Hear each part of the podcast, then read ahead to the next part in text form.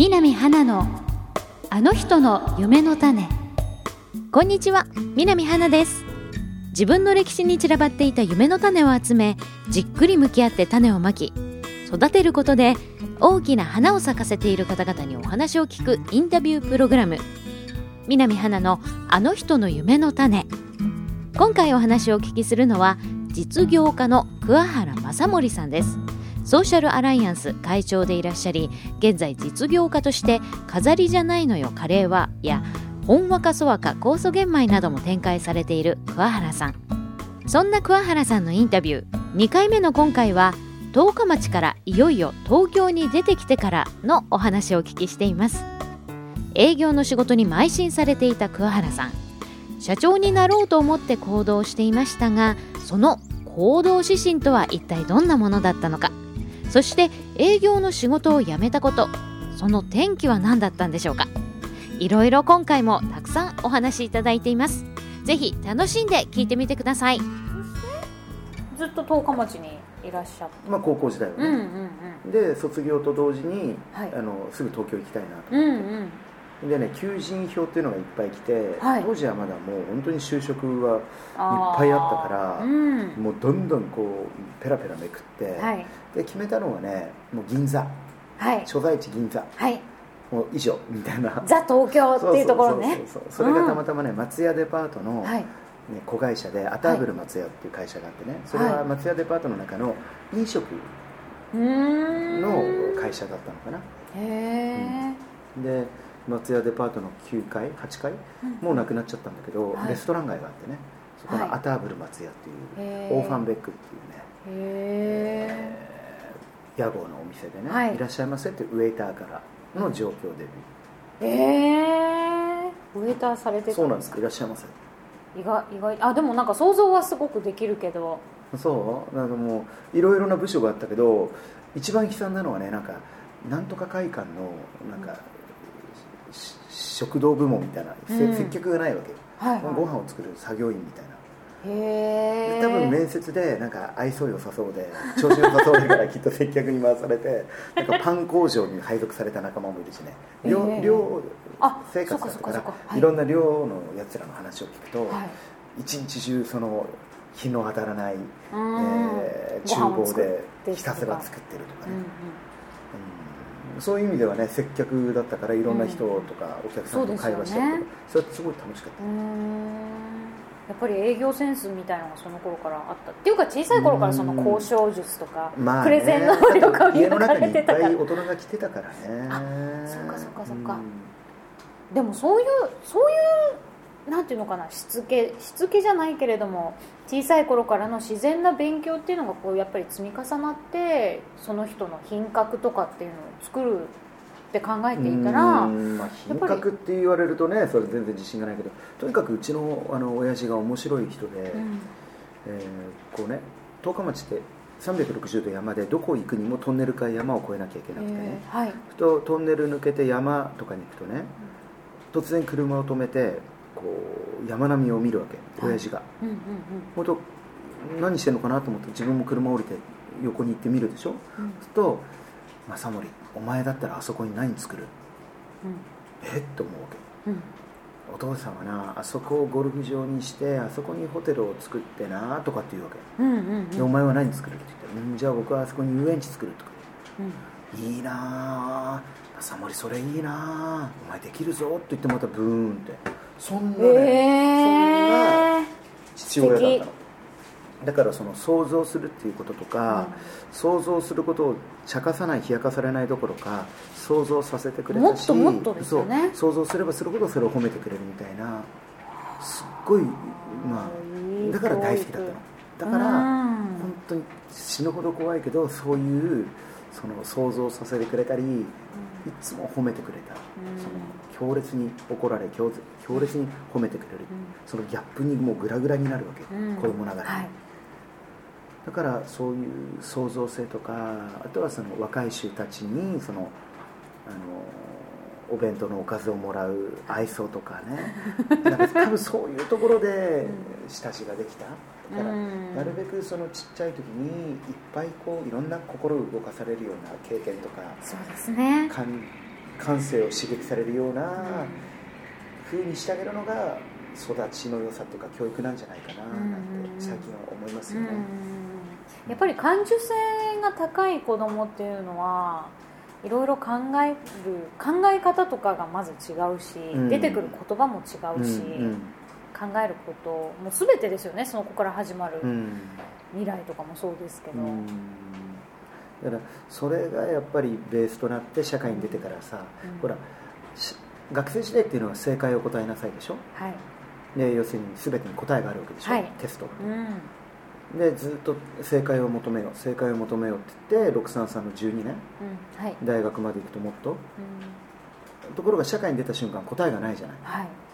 人間の心にも答えがないし、うん。マーケットにも答えがなくて、はい。あるのは傾向でしょ？はい、傾向に対する対策を取って仮説と検証でしかやっていけない、うん。だからみんなかわいそうだよね。ずっと答えがあるって思って生きてきて、うん。いきなり答えのない社会に出てうん。活躍しろでしょ、うんえどうしたらいいのってそれ当然ですよそれはすごい思う、うん。だからいろんな会社の新人教育とか新人研修もしたけれども、はい。すごくかわいそうなのはねうん。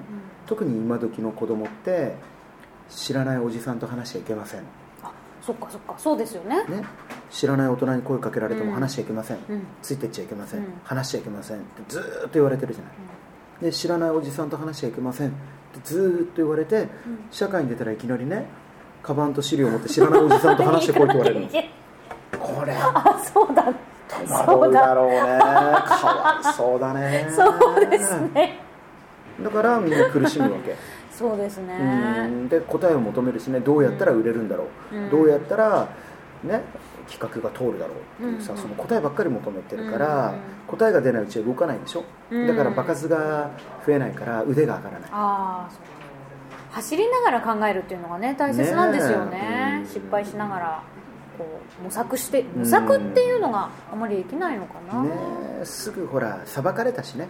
できないと。あなんでできなんでできないのできるわけないじゃんいきなり、うん。ねえ、挑んでるってことを評価すればいいのにさできなかったってことを裁いちゃうでしょ？先生も親も。うんうんねだからこれを聞いてる人はねもうパパママもいらっしゃるかもしれないし、はい。将来ねママになるっていう、パパになるっていう人もいるかもしれないから、はい。なんか参考になってくれたらいいなってかうね、んそうですね、まあ、その桑原さんのまあご両親の特にお父様の,、うん。その強烈に怒るけど強烈に褒めてくれたとかっていう、そのなんていうのか強烈にっていうのがキーワードなような気が今して、踏み込んできてくれる。そうですよね、うん。で強烈にイコール本気でってことじゃないですか。そうかもしれない。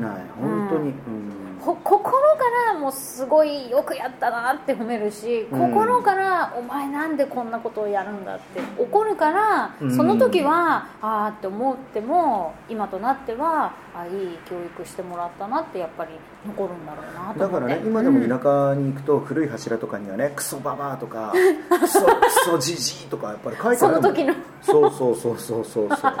まあその3日のないように書いてあるんだけど 書くっていうかしなんかこう掘掘って彫刻刀で掘ったのかな？なんかわかんないけど、ね、どっかにこうはけ口。そうそうそうそう。そ うええだから何でもかんでもいつもパパ好きママ好きじゃないもん、うん。心揺さぶられたしね、うんあそっかその心揺さぶられるっていうのがあんまりないのかもしれないですね今ね。そしてまあじゃあ銀座で、えっとウェイターそう。としてでそこから配属されたのがね荻窪店だったの。荻窪。中央線の、はい。うん。それは系列のレストランそうそうそうそうレストランんオーファンベックっていうね、うん。でそこではどれくらい？ちょうど1年。あそうですか、でその1年後何があったんですか？1年経つ前に、はい。あのーなんていうのかなすごいやる気があるでしょ、う。ん。あったのねはい。当時から、うん。で想像つきます。クリクリ働くで 働くわけですよ。働くと思う。で相性がいいし、うん。でちょっとほっぺの赤い田舎の少年純が頑張ってるというねとね。うん。僕だけすごいなんかねお客さんからすごい可愛がられるチップとかもらったりしてね、そう、うん。それでそうするとねやっぱりひがみとかやっかみとかもあってあそれがもう面倒くさいなと思うんって、でなんかそんな環境じゃなくてね、うん。頑張ったら頑張ってる人が、うん。頑張ってる人同士がこうお前すげえなみたいな俺ももっと頑張るぜみたいなね、うんうんうん。そういうのを期待してたけど全然違ったから、うん。あこれはここにいたらダメになるなと思ってね。うん、なんとかじゃあ自分で会社をまあほら親父みたいな、はい。自分で責任取って立場取りたいなっていうのがあったから、はい。かといって何にもできないからね、うん。当時ねライフダイナミックスっていうアメリカから自己啓発セミナーが日本でブームになってたのえそれに誘ってもらって、はい。そのベーシックコースっていうのに行ったのが、えー僕は4月2日生まれだから、すぐ入社してすぐ19歳になったのね、はい。18歳で上京して、うんで入社が4月の1日かな。はい。入社して次の日にはもう19歳の誕生日、はい。だからもう友達ができた頃はみんな誕生日は過ぎてましたね でその19歳のの、えー年明けて19歳二十歳になる直前ぐらいはい。にそのライフダイナミックスっていうところに行ったの、はい。なんとか休みをもらって。はい。それはじセミナーを受講しようと思って受講しに行った。あなるほど。はい、でそこがやっぱり衝撃的で、うん。そこであの将来社長になりたいんだったらウエイターじゃむ難しいと。うん。はっきり言って、うんあの今の延長線上にはないと。うん。で自分もそう思ってたし、はい。で営業をやって自分を磨きなさいみたいなアドバイスをもらって、はい。そこでじゃあ営業をやろうと思って、で、えー4月2日おに自分の誕生日の時に辞めますただ寮を出なきゃいけないからこれが問題だあとそうかそうか。でこの辺の話はね話すと長くなる。めっちゃくちゃ面白いんだけど ええええあのね電話ボックスで、はい。当時のね彼女に電話をしようと思って短い15分の休憩時間に10円玉を持って電話ボックスに行ったの。はい。そしたらねもうそこで先にねタバコ吸いながら電話し長電話してるやつがいて、はい。学ラン来てね。うん。でこっちはもう時間がないわけ、うんうんであまりにも長いから電話ボックス蹴飛ばして、うん。もういい加減にしろって言って、そしたら「えなんだ?」みたいな感じで、うん。うん怒って喧嘩になっちゃった。うん。はい。で喧嘩になった隙に人が入ろうとしたから「ちょちょっと待っとけ」って電話したいって言ってでかけたらすっきりして、うんででなんだっけって言ったら「なんだもねえよ」みたいな感じでみたいな感じでですね。で別れた、うんはい。そしたらこれ縁っていうか偶然っていうかね、ええ。そいつがはい。海田君っていうんだけど、はい。そいつがね次の日ねうちの荻窪露店にねパン買いに来たの。たまたまですか？そうでコーヒー飲みに来たの。うんうん。たまたま。で指と指差し合って「うんうんうん。お前昨日の」ってそこからもう仲良くなって、でそいつの、まあ、ボロボロのアパートが4畳半がはい。荻窪にあったのね、ええ。法政大学にそれこそ剣道の優待生で入って、へえうん。でそいつん家に転がり込むようになって、はい。じゃあ当分お前のところに住んでいいかって言って、はい。じゃあ寮を出れるって言ってそこに転がり込んでた、へえなんかそういうふうにこう運ばれていくように彼も電話してたんですね。面白かったね次の日来るんだもんびっくりしちゃって。一歩間違えば大喧嘩だった。のへえ。絶対勝てないけどね。向こうは法政の剣道あそっかそっか。いやでも縁だなそれね。ねそれで辞めて、うんでそこから営業やりなさいということで、えーっとね、フルコミッションで、はい。あの営業しなさいっていうアドバイスもらったのね、うんやっぱり社長には固定給がないんだ。うん。うん業績と一心同体なんだ、はい。多分リスクリターンとかそういうことが言いたかったんだと思うんだけども、ところがそのなんていうのかな。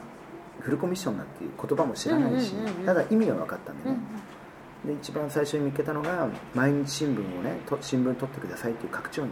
うんうん。はい。あのタオル薄っぺらいタオルを持ってね、はい高層パワーのアタックっていうこんな小袋の洗剤もらってはい。あとはね西武球場西武ドームの前ね、西武球場の外野券とかね、はい。そう角販材料角材っていうんだけどそれをもらって自転車借りて、え中央線沿線をねコンコンピンポンコンコンピンポンして新聞取ってくださいっていうそれが営業で。へえ新聞屋さんとしてじゃあ。新聞配達じゃなくて、新聞新聞の勧誘。新聞の勧誘。うん。それはフルコミッションなのうーん。結構もらえるのよ。取れるとね。取れなかったらゼロよ。じゃあもうその人のスキル次第ってことですよそうそうそうねそう。へですごいすぐトップになった。で稼いだ、えうん。うん。でやっぱ稼ぐっていいなと思って。うんでなるべく無駄遣いしないようにいつか社長になりたいからお金貯めなきゃと思って、うんうん。うんそんなのを繰り返して営業を繰り返して、はい。まあこの辺も話すと長くなるから。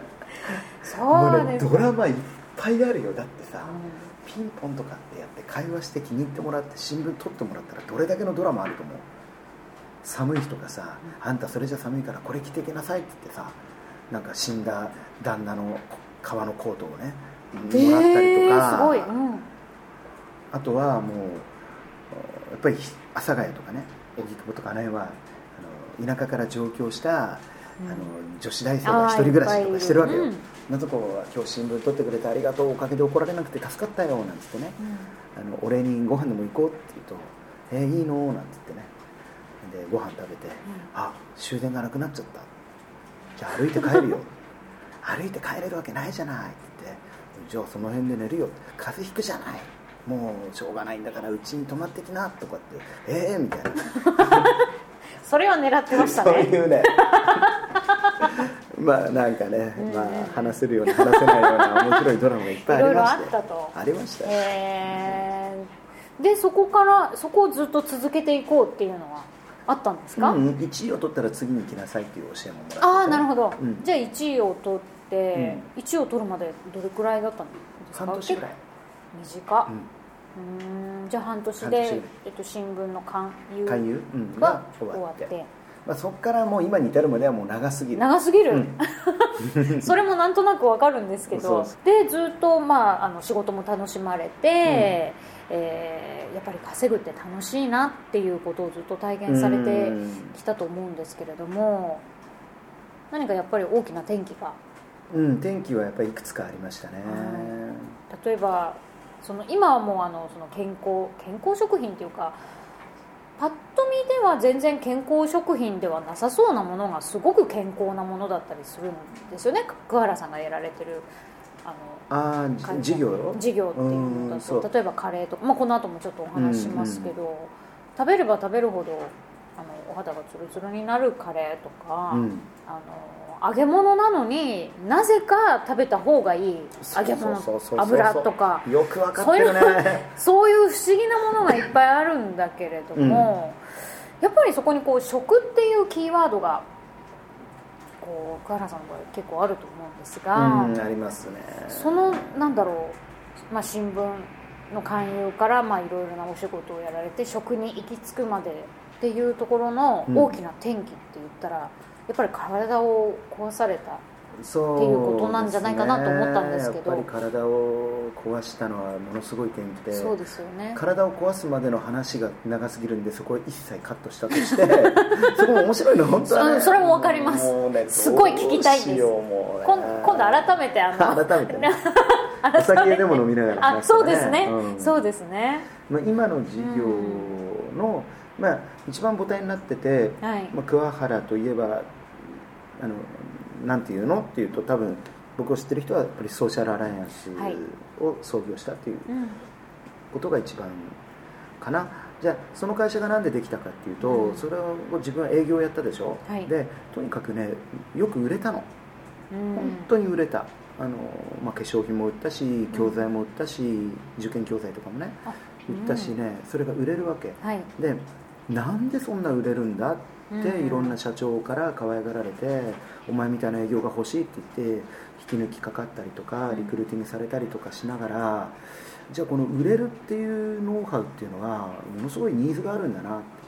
じゃあどうやったら売れるかっていうのをまとめてあの教えられるようになったらこれすごい大きなビジネスチャンスだなうん。って思ってはい。えー一番最一番最初じゃないや。えっ、とあれは2000 2003年かな、はい。2002年だ。うんうんセールスマンをトップセールスマンにする会社、はい。ということでセールスアソシエイツっていう会社を作った。でそこにはあのどうやったら売れるかっていうもうはい。具体的なスキルとか、うん。メンタリティとかを、はい。おノウハウ化させてね。はい。でそんなのを作ってみたの。はい。そしたらそれが広まっちゃってね。ありがたいことにね。んでセールスマン向けの作った教材っていうかプログラムなんだけども、はい。蓋開けてみたらね高校の先生とかにすごいブレイクしたりとかへー。なんで先生がセールスマン向けのうん。教材買うんですかって聞くとね、うん。いやいや桑原さんねこの子供っていうものをあのあごめんお客さんっていうものを生徒とか子供に置き換えるともう全部当てはまると。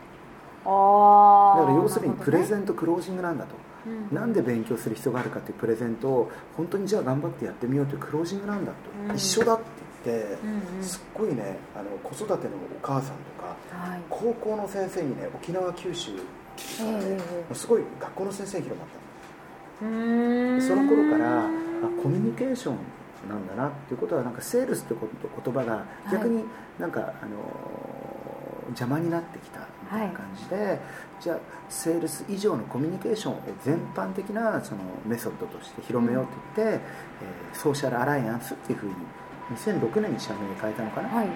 でセールスマン向けのプログラムと、ん。その心理学とかをベースにしたコミュニケーションのノウハウ,、はい。ノウハウっていうものも、はえー商品化してね、はい。開発してそれがソーシャルアライアンスっていう会社で、うんうんうん。で今はその病気がきっかけで、うんまあ、僕の大親友であり当時、えー専務だったね。岡根良樹っていう面白い男がいて、はい。その男がその彼が今社長になってくれて。はい。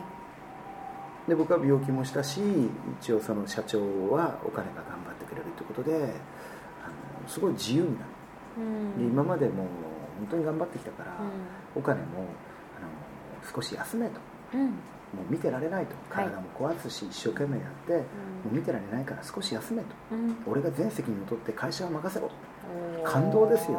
それが2009年。2009年のね4月。ちょうど僕が44歳の時ね。うん。でもうその時はちょっと辛いこととかもあって体だけじゃなくてね。うん。でプライベートでも辛いこととかあって、はい。で分かった。じゃあちょっと本当に言葉に甘えて休むわうん。じゃあ40今4だから50までの6年間休むってうん言ったの。そしたらお金もさすがにね23ヶ月 23ヶ月だと思ったらしいのよ休みがね。で長くても半年だろうと思ったらしいのそれが6年間休むって言ってあいつも男に二言はないから 一瞬顔がねうってなったけれども「おお分かった」好きにしろって言ってくれてね。6年間休むことにしたの、はい。で44から60までは何もしないと。とはい。にかく泳がせようと、うん。目標も持たなきゃ何も決めないはい。で、えーピースボートに乗ったりいろんな旅行をしたりうん。会いたい人に会ったり。だってはい。今までってね本当に人に会うと見込み客かどうかっていうのが一発目に来てたの。ああそっかそっか。そんな自分にも気づいてたしね、だって何もしなくていいんだから何も売らなくていいんだからうん。見込み客かどうかと思わずに人に会える。うん。これ人生で初めてだったよ。初めて自然に人と会そっか、えた、うん。まあそんな経験をしながらもでもやっぱりこう当時あの経営コンサルとかもやってたから、はい。コンサルやらないんですかとか講演やってくださいとかってオファーが来始めて、はい。うん最初の2年ぐらいはそのほら休暇を満喫してやろうとか、うんうんここで働いたら休暇の意味がないとか言って ただね2年も遊ぶとねやっぱりなんか働きたくなってきてかといってコンサルとか講演を再開するものなんだなと思って、うんそこでひらめいてね、はい。ちょうど息子が二十歳になるのをきっかけに、うん。そうだバーをやろうと。うん。ですごい石のコレクターなんですよパワーストーンのね、ええそれ病気した時にその石の波動で治すっていううん。波動療法っていうので石パワーストーンのすごいコレクターではい。じゃあそれを並べてねで誰かでそんな石を買えるわけでもないと。でも僕はその石のおかげですごいお肌もプリプリになって、うんね、10年間年も取らずどころか若返って運気も良くなってって言われて、じゃあみんなが気軽にね石に触ったり、あの僕がそこでマスターをやったらね、経営者が相談にも乗れるようなって言ってパワーストーンバーガーデンっていうのを恵比寿にオープンしたんですよ、うん。それが2010年かな。4年前ですか、そうですね。その後そう震災が来て、うん。でも震災が来ても石が一個持ちなかったそれ奇跡奇跡。本当にそのパワーストーンバーっていうところ私も大好きでねうん。たびたび行くんですけど、よく倒れませんでした考えねられないでしょ。だって普通に置いてあるだけだったりする。だってグラスは割れたりワインは倒れるのに石だけはね。あそうなんですか、うん。じゃあ重いからだってさあんなところに置いておいてね、うん。あれはもう間違いなく何かあるね。3階だしね、うんそうそこで、えーまあ、息子翔太郎と、まあ、バーをね夜はバー。はい。彼がバーテンで僕がマスターになってね。おお、楽しかったね。南花のあの人の夢の種。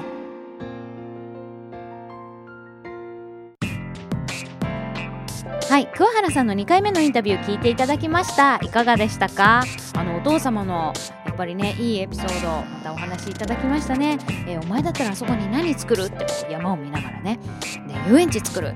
いいなそれできるぞってこう想像することを茶化すどころか想像すればするだけ褒めてくれた。これ本当に素晴らしいなと思いました。そして二十、えー、歳になる直前に、えー、将来社長になりたいんだったら営業をやって自分を磨きなさいとアドバイスされたことで営業のところに、えー、飛び込んでいくわけですけれどもまああの電話ボックスでの不思議な出会いをされた海田さんというね お友達の話も非常に印象的でしたが1位を取ったら次に行くと決めてどんどん次の仕事にシフトチェンジしていったっていうねこれいい、目標だなと思いますね。やっぱりうまく機能しやすいのかなというふうにね感じました。そして桑原さんにとっての天気。体を壊したということももちろん天気の一つではあったけれどもいろいろやってきた仕事でよく売れたと。でそのメソッドというのを、えー、体系化して、えー、ってみたところセールスマン向けの教材なのにもかかわらずなぜか高校の先生や子供を持つ親にも売れたっていうねでやっぱりセールス以上のコミュニケーションというのを全般的なメソッドとして広めるようにしようということで2006年にソーシャルアライアンスにしたという流れなんですね。えー、44歳の時に、えー、岡野さんという方の助言もあって仕事を一切しないで6年間休むと決めたもののまあ6年どころか2年でやっぱり仕事をお好きなんですね。仕事に復帰されてそしてパワーストーンバーガーデンを2010年にオープンさせたという桑原さんなんですが実は私が桑原さんに初めてお目にかかったのはこのパワーストーンバーガーデンなんですよね。どんな風にまたビジネスが加速していったのか続きはまた次回。南花のあの人の夢の種次回もどうぞお楽しみに。